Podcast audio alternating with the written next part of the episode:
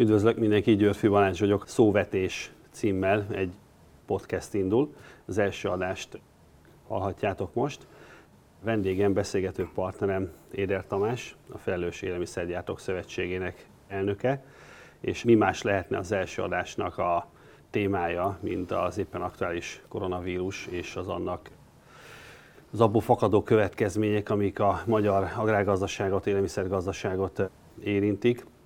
Úgyhogy először is kezdjük talán azzal, ami a legizgalmasabb, hisz mindannyian látjuk a, az üres vagy majdnem üres polcokat a, a záruházakban. Tamás, te mit, mit szűrsz le ebből, vagy mik, a, mik az ágazatban megfogalmazott, megfogalmazódott gondolatok ezzel kapcsolatban? Hát mindenek meg kell állapítanunk, hogy egy természetes emberi reakciónak vagyunk tanúi. Jött egy érdekes, szokatlan, veszélyre utaló hír, és az emberek azonnal elkezdtek, és a legfontosabb élelmiszereket próbálták megszerezni és tartalékolni. Azt kell mondanom, hogy bizonyos esetekben irracionális mértékben. Amivel szembesültünk most már másfél-két hét alatt, az két nagy hullám a keresletben. Nagyon érdekes ez is. Ugye az első hullám az, az első hírek kiszivárgását követően zajlott le az üzletekben, és alapvetően tényleg a, a hosszú minőségmegőrzésű idejű alapvető élelmiszereket kezdték el a fogyasztók sokan irreális mértékben vásárolni, amiből ugye sok viccet is csináltunk. Tehát lisztet, tésztát, olajat, cukrot vásároltak, olyan mennyiségben, ami néhány családnak valószínűleg augusztusig, szeptemberig is elég lesz, abban az esetben, hogyha megmarad és nem romlik rájuk. e, ja, és bocsánat, még az UHT tartozott ebbe a kategóriába. Ezt követően e, ez egy, talán egy hét sem volt, amíg egy ilyen magas dombbal lehetne jelezni a kereslet megnövekedését, és úgy ismét kezdett visszatérni az eredeti kerékvágásba a fogyasztás. Látták az emberek, azt gondolom, hogy nincs gond az ellátással, és egy kicsit megnyugodtak. És most éljük a második hullámot, ami megint azt kell, hogy mondjam, hogy bizonyos értelemben egy racionális reakciója a fogyasztónak. Ugye egy héttel ezelőtt bejelentésre került, hogy az iskolákat, és később aztán óvodákat is ideiglenesen be fogják csukni, vagyis a gyerekek nem mehetnek iskolába, óvodába, és bizony az családanya szombaton reggel erre a híbre, hírre ébredt, és rögtön az jutott az eszébe, hogy hát a gyerek a jövő héten itthon lesz, vagy a gyerekek, akkor főzni kell rá, liszt meg tészta az már van, meg olaj is, de hát hús az nincsen, és azonnal elrohant az üzletbe, és ami húst talált, azt fölvásárolta, ezáltal óriási keresletet generáltak. Tényleg múlt hét szombaton gyakorlatilag a kiskereskedelmi üzletek délre húsból ki voltak pucolva mindenhonnan. Erre jött egy vasárnapi szünnap, és a ismételt eh, hullám hétfő óta gyakorlatilag tart, mind a mai napig, és a fogyasztók továbbra sem hiszik el azt, hogy lesz hús, tartósan lesz hús, nagyon sokan a fogyasztónak, a hűtőnek vásárolnak nagyobb mennyiséget még mindig. Én azt gondolom, hogy egy-két nap, és ezen a hullámon is túl leszünk, a, az én mai információim azok egyébként, hogy az előző napokkal ellentétben már a legtöbb kiskereskedelmi lánc üzleteiben már egészen sokáig lehetett húst, friss húst kapni az üzletekben, és én azt gondolom, hogy a jövő hét elejére normalizálódni fog a helyzet. Hmm. Tamás, viszont ez azt gondolom, hogy egy másik kérdést is felvet, hogy ez olyan egy többlet kereslet, ami keletkezett most, vagy vagy arra számítatok, hogy ez egy előrehozott fogyasztás, és mondjuk két hét múlva, három hét múlva nem fognak húst vásárolni, mivel a fagyasztóban ott van, és mikor azzal szembesül, hogy van hús, már pedig ugye lesz hús, hisz érdekes módon ugye itt sokat beszélgettünk mi is a kamarában arról, hogy azokat az exportpiacokat, amiket elveszítettünk, azokat hogy próbáljuk meg pótolni, hogy tudjuk majd máshova elhelyezni az élelmiszert, hisz Magyarország egy olyan ország, ahol az önellátottsági szintünk az bőven 100% fölött van, tehát hogyha lezárnánk a határokat, akkor mi nem azzal szembesülnénk, hogy Magyarországon a 10 milliós lakosság nem tud mit enni, hanem sokkal inkább azzal, hogy mit csinálunk azzal, ami a fogyasztás a szükséglet fölött van. Tehát itt azért arra lehet számolni, hogy, hogy nem biztos, hogy a fogyasztás az összességében több lesz, mert várhatóan a fagyasztóból azért, amikor látják, hogy folyamatosan van mindenféle élelmiszer, így aztán hús is, így előveszik majd azokat, amiket oda bespányzoltak. Tehát, hogy ez nem egy nem egy extra fogyasztás, hanem inkább egy előrehozott fogyasztás. De vannak olyan termékek, és én azt gondolom a liszt az tipikusan ilyen, amit viszont nem biztos, hogy el fognak használni, még úgy sem, hogy azért házi asszonyok többet főznek otthon, mert amiket, amilyen számokat hallottunk, hogy milyen irreális volument vásároltak például lisztből, itt ennek valószínűleg a molyok lesznek a legnagyobb haszonélvezői, hisz képtelenség. Tehát nincs egy háztartás felkészülve arra, hogy lisztet olyan körülmények között tároljon, hogy az mondjuk még augusztusban is alkalmas legyen a főzésre. Tehát ott én arra számítok, hogy lesz egy komoly élelmiszer hulladék keletkezés, ami a nem feltétlenül indokolt vásárlásból fakad, de mondjuk, hogy a példánál maradjunk, a húsnál, hogy gondoljátok helyes az a felvetés, hogy ez inkább egy előre hozott vásárlás volt, mint sem egy, mint sem egy extra költés?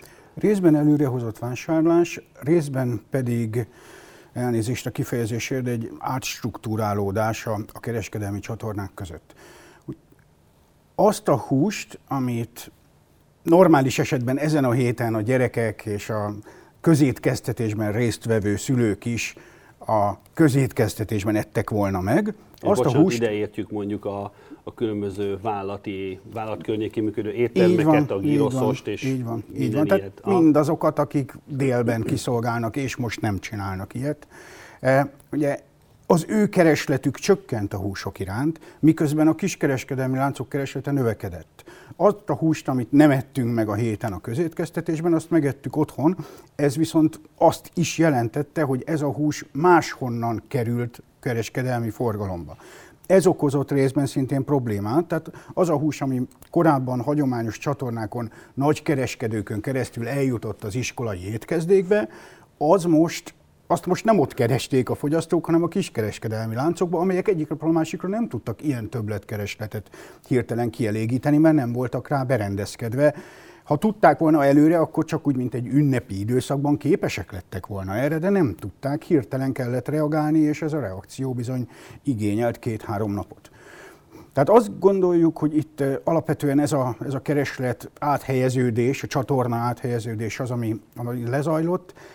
A hús esetében én nem számítok nagyon jelentős időben előrehozott vásárlásra. Tehát itt azért a, a magyar társadalom nagy részének nincsen arra lehetősége, hogy 15-20 kg húst valahová berakjon. Tehát a, az átlagos magyar lakásokban lévő fogyasztó az nem tudom, 5-6-8 kilót valószínűleg elbír, de sokkal többet nem. De akkor Tehát már ennyi az, ami, a helyet. Így van, így van. Tehát ez az, ami esetleg előrehozott vásárlásként értelmezhető.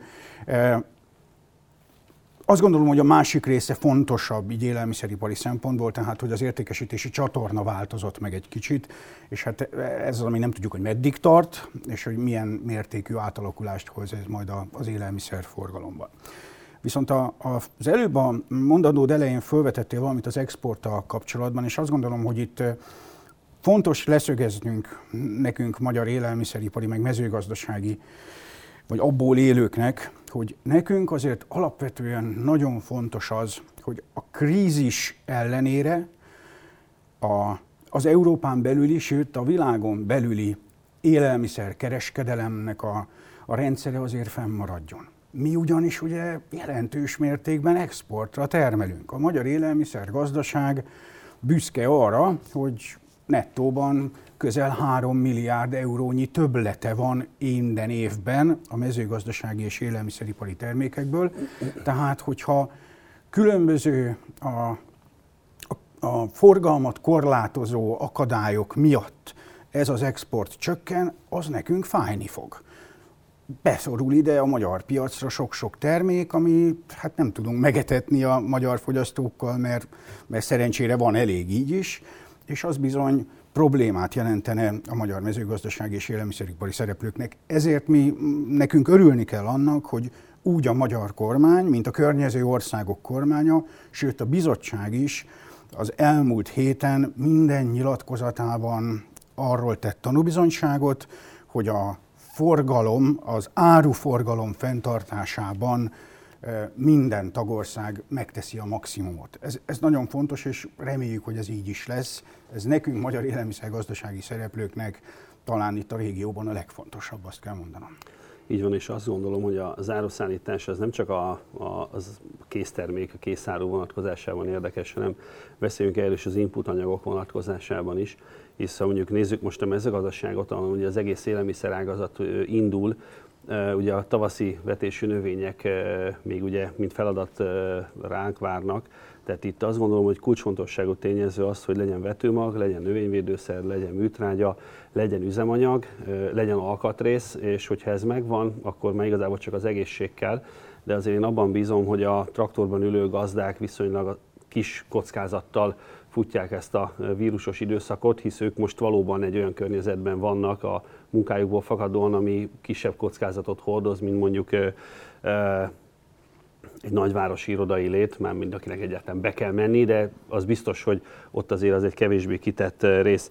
Tehát ezért mindenképpen fontos beszélni arról, hogy az áruszállításnak annak óriási jelentősége van, hisz legyen szó bármiről, a gyárudvaron, a major udvarán viszonylag kis értéket képvisel, ha azt nem viszi el onnan senki, tehát hiába termelünk, hogyha azt nem tudjuk eljutatni a fogyasztókhoz.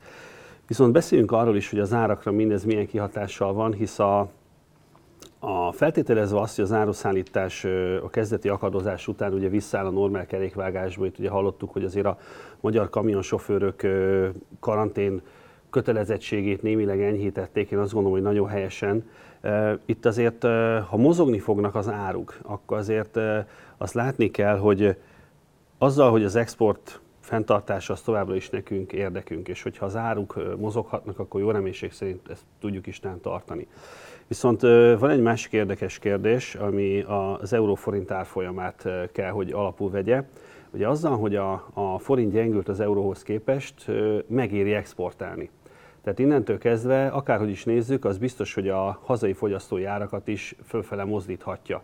És erre még rájött az elmúlt napokban az a fajta hogy mennyire etikus vagy nem, ugye ezt majd érdemes vizsgálni, ugye a Kamara Etikai Bizottság egyébként várja is a jelzéseket, hisz jó néhány helyről hallottunk olyan információkat, hogy hát nem igazán kedves gesztus volt azt látni, hogy akár több ezer forintért is értékesítettek egy kiló csirke mellett.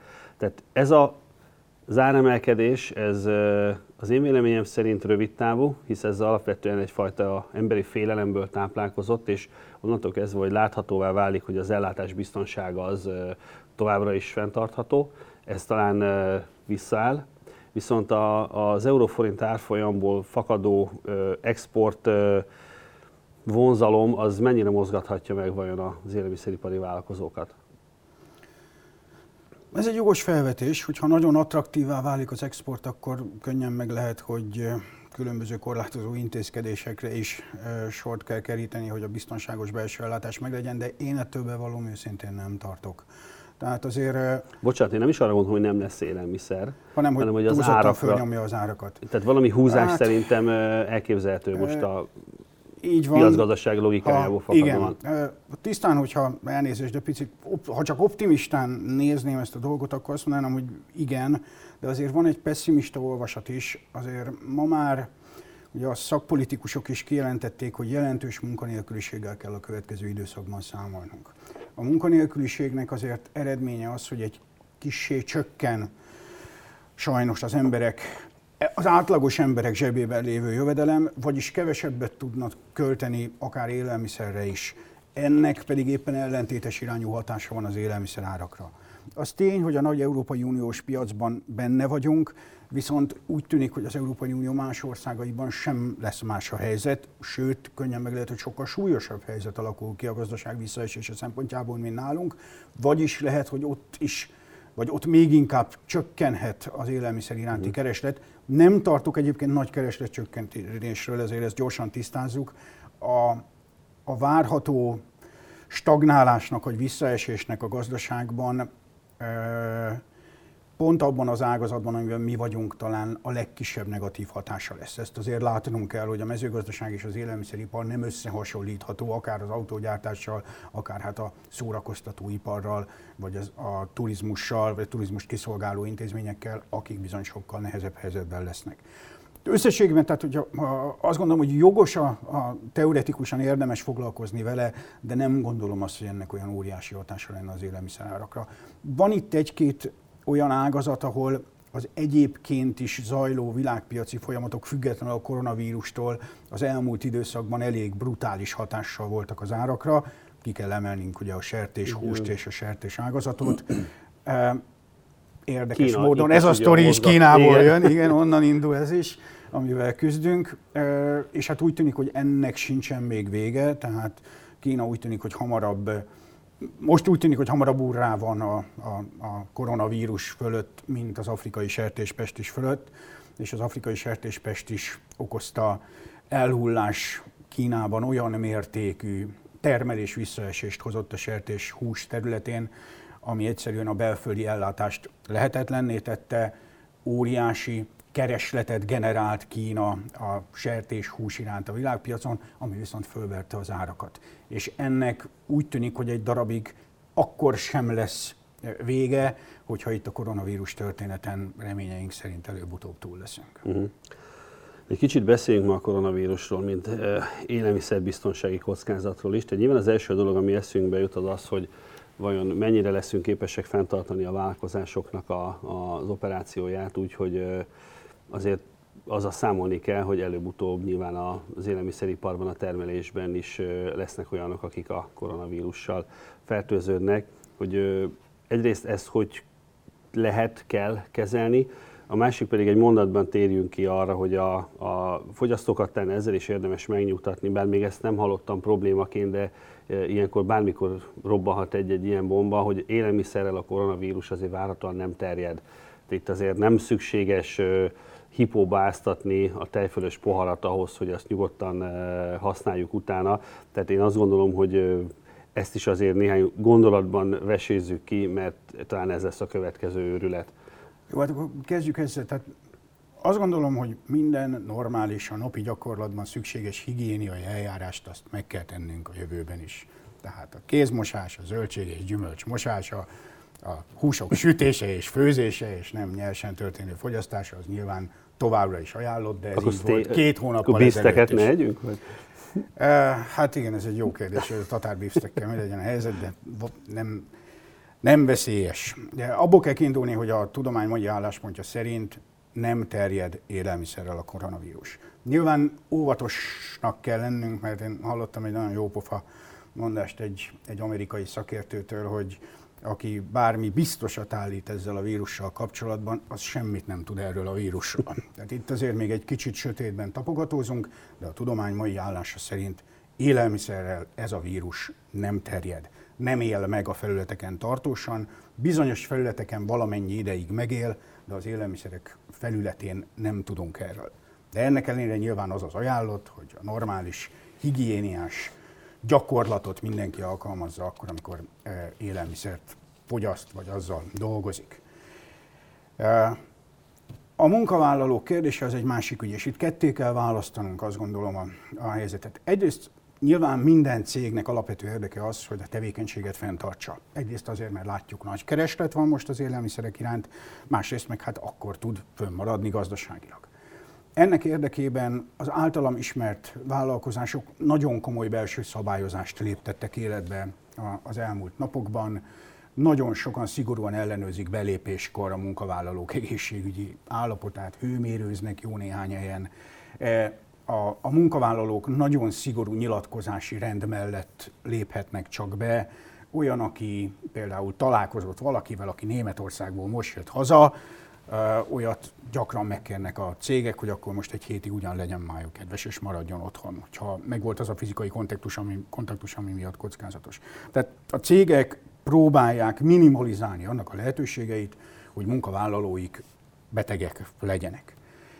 Ha mégis megtörténne ez, vagy hogyha a helyzet a jelenleginél súlyosabb lenne, és most, amikor ezt felvesszük, akkor egyébként egy éppen olyan adatok jönnek, hogy, hogy picit reménykedhetünk, hiszen az elmúlt két nap összesen talán 30 beteg sem lett két nap alatt. A, a, ennyivel sem nőtt az ismert betegek száma Magyarországon, ami, ami engem határozottan optimistává tesz itt a, a, görbe későbbi lefolyásával kapcsolatban. De ha mégis beütne egy nagyobb katasztrófa, akkor azért Magyarországon vannak nagyon komoly törvények, amelyek garantálják, hogy az alapvető élelmiszerek ellátását biztosító cégek működése az akár karhatalommal, akár katonai erővel is, de fenntartott legyen. Ez a kritikus infrastruktúra. A kritikus infrastruktúrába tartoznak az élelmiszeripari cégek.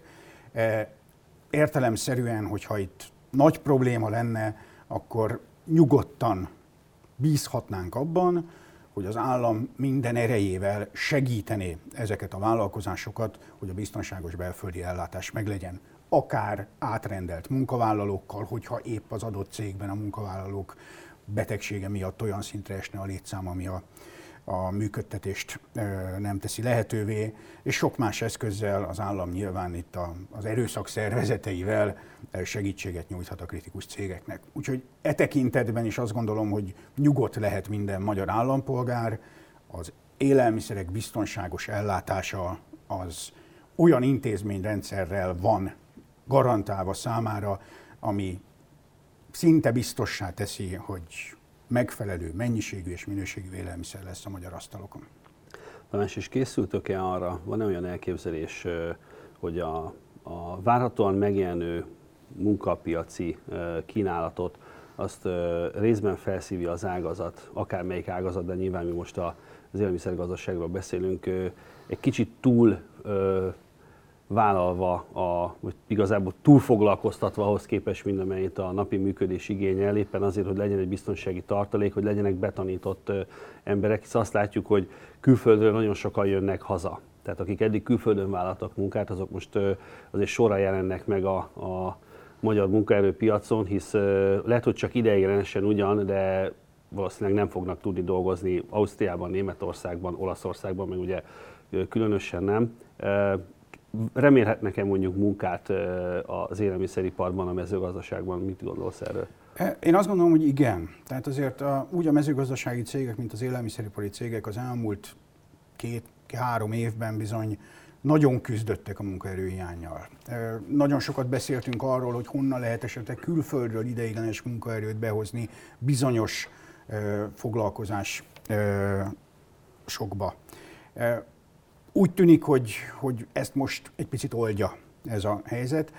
Én a tekintetben is optimista vagyok, már ebben a szituációban nehéz, de hogy, hogy igen, sokan hazajönnek most kényszerből, és látják azt, hogy tudunk nekik szakmunkát adni az élelmiszeriparban, méghozzá ma már azért jobb fizetésé, mint amikor elmentek három-négy évvel ezelőtt, e, és csatlakoznak újra hozzánk, hoznak egy kis nyugati munkakultúrát és látásmódot, ez a gyakorlat azt mutatja, hogy ez nagyon hasznos tud lenni bizonyos cégek életében. Úgyhogy én határozottan állítom, hogy igen, azon emberek nagy részének, jó részének fogunk tudni állást adni, akik most Nyugat-Európából kényszerűségből hazajönnek, mert egyrészt tőlünk is sokan valószínűleg hazamennek tőlünk keletre, ahonnan eddig idejöttek dolgozni, másrészt pedig hát sok helyen lyuk volt a rendszerben, uh-huh. tehát el tudunk helyezni embereket, különösen szakmunkásokat a, az élelmiszeripari és mezőgazdasági cégekben egyaránt, és ez azt gondolom, hogy jót fog tenni a magyar élelmiszergazdaságban a munkakultúrának. Uh-huh. Annyit azért szögezzünk le, tehát így konklúziónak mindenképpen, hogy azért a húsvétra készülve sonka és tojás várhatóan lesz a húsvéti asztalon. Reméljük, hogy azt már kicsit nyugodtabb körülmények között fogjuk elfogyasztani, bár én tartok tőle, hogy a nyugodtabb körülmény az nem azt fogja jelenteni, hogy túl leszünk a víruson, hisz azért itt van több alternatíva, amiről az ember hall, és a, az egyik az nekem egy május-júniusi tetőzést mondott, bár én látva a számokat egyetértek veled, talán szerencsénk lesz, bár ehhez mondjuk hozzátartozik az is, hogy időarányosan szerintem mi egy másfél-két héttel előbb reagáltunk, mint mondjuk akár az olaszok, akár az osztrákok tehát a kormányzati intézkedések, a kommunikáció az előbb kezdődött meg, és én bízom benne, hogy mi fegyelmezettebbek leszünk, mint mondjuk az olaszok, akiknek egyébként a mai napig látni, hogy grillpartikat tartanak az iskola udvarán, és tegnap olvastam, most meg nem mondom, hogy milyen hírcsatornán, hogy valakit megfogtak a rendőrök ugye kiárási tilalom alatt, és kérdezték, hogy hát hova megy, ő a város másik végén lakik, és ilyen abszurd válaszsal jött, hogy hát ő neki van egy pontgyűjtő kártya, és ebbe az üzletbe akar vásárolni, mert gyűjti a pontokat. Tehát azért azt gondolom, hogy az embereknek ez a fajta ö, normálisnak gondolt félelemérzete ez, ez Olaszországban valahogy nem ütött át az embereknek a, a napi gyakorlatát, a, a napi rutint. Én nagyon remélem, hogy Magyarország ebben talán fegyelmezettebb lesz, legalábbis én szeretném ezt hinni, és akkor talán rövid, rövidebb ideig fog tartani. De visszakanyarodva az alapgondolat, hogy húsvétkor mi lesz, én azt gondolom, hogy húsvétra talán már hozzászokunk ahhoz, hogy az életünk bizonyos szempontból megváltozott, alkalmazkodni fogunk ezekhez a most még abszurdnak tűnő körülményekhez, hogy tényleg nem találkozunk egymással, hanem videokonferenciánkon dolgozunk. Itt azért annyit hadd mondjak, hogy ennek azért lesz pozitív hatása, szerintem a digitális írás, írástudatlanság Magyarországon meg fog szűnni itt a következő néhány hónapban, de hogy nagyon sokat fogunk előrelépni, itt az egyik barátom a viccesen azt mondta, hogy mindenki az é generációba fog tartozni itt a következő időszakban, legalábbis a nyár végére, hisz tényleg elkezdjük használni azokat az eszközöket, amiket eddig csak a gyereknél láttunk, és az oktatás vonatkozásában is nagyon sokat tudunk fejlődni azáltal, hogy a, a, a gyerekek most kénytelenek használni, meg a pedagógusok is azokat az eszközöket, amelyeket korábban tán nem, vagy nem most arra volt ütevezve azoknak a, az alkalmazása. A, Ugye tudjuk, minden válság magában rejt egy nagy változási lehetőséget. Megkényszert is. Megkényszert, igen. Így van. Még annyit, hogy az ágazat átfogó elemzését azt sokan közösen végezzük. Igyekszünk, mint közteslet, szintetizálni is ezeket az információkat, tehát a kamera... Picit várja, azért szeretnék megnyugtatólag húsvét ügyében még én is ja, mondani egy-két szót. Mert egyrészt azért a, ugye húsvét mostantól három hét. Nagyon sok hagyományosan előállított, hosszan érlelt, hagyományosan füstölt húskészítmény már ott van az érlelőkben. Tehát lesz húsvétra megfelelő mennyiségű, sonka és más húsvéti füstölt áru a teljes termékpalettán, tehát a gyors érlelt, kicsit alacsonyabb minőségű, olcsóbb termékektől kezdve egészen a több hónapig érlelt, hagyományosan füstölt és pácolt parasztsonkákig. Úgyhogy nem kell attól tartani, hogy nem lesz megfelelő mennyiség, lefelől nyugodtak lehetnek a fogyasztók és a nézők és bízunk benne, hogy tyúkok sem fognak demonstrálni, hogy akkor ők pedig valamilyen formában mégiscsak megakadályozzák a húsvét méltó megünneplését, úgyhogy lesz is talán mit festeni. De nyilván ez most egy vicces kiszólás volt, komolyra visszafordítva a szót. Itt azért érdemes annyit megjegyezni, és ezt mert inkább a kamerában mondanám, hogy Várjuk azokat az észrevételeket a kamara tagságától, akiknek bármilyen nehézségük van ebben a kritikus időszakban, hisz van lehetőségünk különböző munkacsoportokba bedolgozni, ugye itt a gazdaság újraindításáért felelős munkacsoportnak kamarát képviselve én is tagja vagyok, tehát van lehetőségünk a kormányzati döntéshozatalra direktbe is ráhatással lenni. Egy nagyon konstruktív és egy nagyon intenzív kapcsolatban dolgozunk a az illetékes miniszterasszonynal és a kollégáival, úgyhogy bízunk benne, hogy azokat az információkat, amiket megkapunk, azokat kellő szaktudással szintetizálva jó javaslatokká tudunk formálni, és azokat, ahogy látjuk, a kormányzat kellő tisztánlátással és gyors reagálással be is, fogadja. Úgyhogy reméljük, hogy sikerül így minimalizálni az ágazatunkra nehezedő nyomást, és itt azért a beszélgetésből kihaladszott az is, hogy ebben valóban van egy lehetőség is. Nagyon sok mindenben tudunk előrelépni, ezeket a lehetőségeket meg kell ragadni, és egy nyilván közös felelősség az, hogy az ágazat, amikor majd kilábal a az egész világ ebből a, a járványból, akkor az ágazatunk azért az a versenyben minél jobb pozíciót fogja majd, amikor újra eldördül a startpisztoly és a normál pályán kell, hogy fussunk. Úgyhogy bízom benne, hogy ebben majd sikeresek tudunk lenni. Tamás, bármit? Igen, azért szóval nehéz kritikus időszak áll előttünk, ezzel legyünk tisztában, és azt gondolom, hogy mindannyiunknak nagyfokú fegyelmezettségre és a másokkal szembeni szolidaritásra nagy szükség van, és ennek megfelelően próbáljunk meg mindannyian viselkedni. Meggyőződésem, hogy ezek nagy segítséget nyújthatnak abban is, hogy minél előbb leküzdjük a vírust, és abban is, hogy azok, akiknek a következő időszak azért az átlagosan nehezebb lesz, azok is egy kis könnyebbséget kaphassanak majd tőlünk. a szolidaritás és a fegyelmezettség a következő időszakban két olyan erény, amire a társadalmaknak azt gondolom építeni kell a jövő reményében.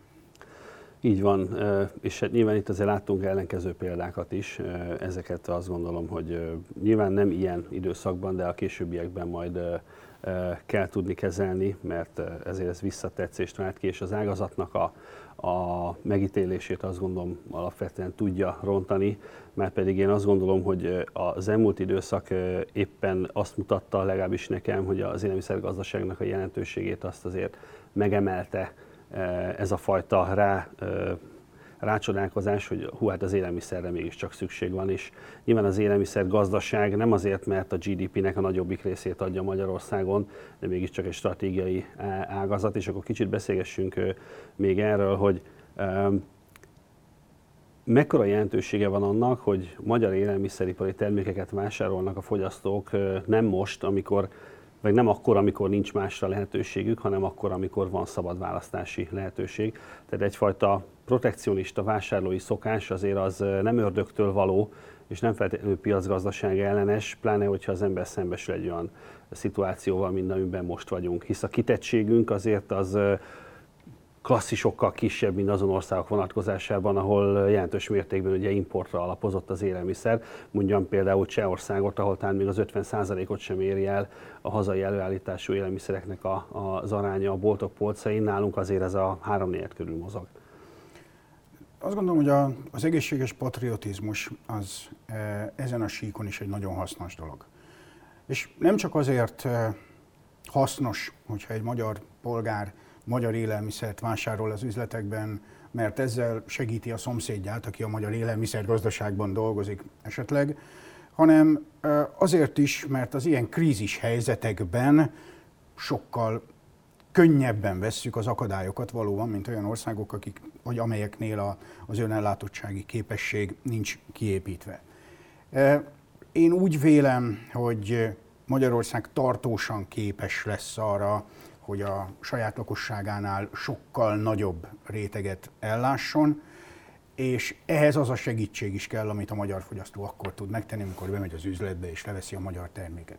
Nagyon érdekes egyébként az elmúlt napok is alátámasztják azt, hogy ellátási probléma ott volt egy picit nagyobb a kiskereskedelemben, ahol a kiskereskedő a korábbi időszakban nagyobb mértékben épített az import részarányra.